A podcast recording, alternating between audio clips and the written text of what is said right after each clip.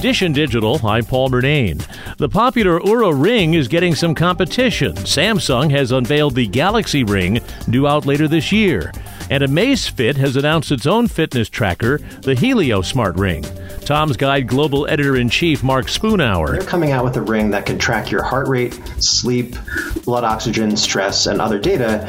And you'll get even more data if you pair it with one of their fitness trackers.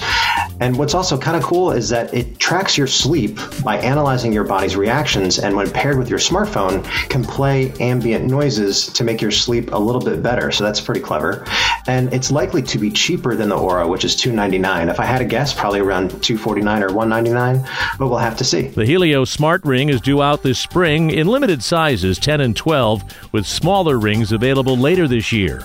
Dish and Digital, I'm Paul Murnane. And for more, click on podcasts at WCBS880.com.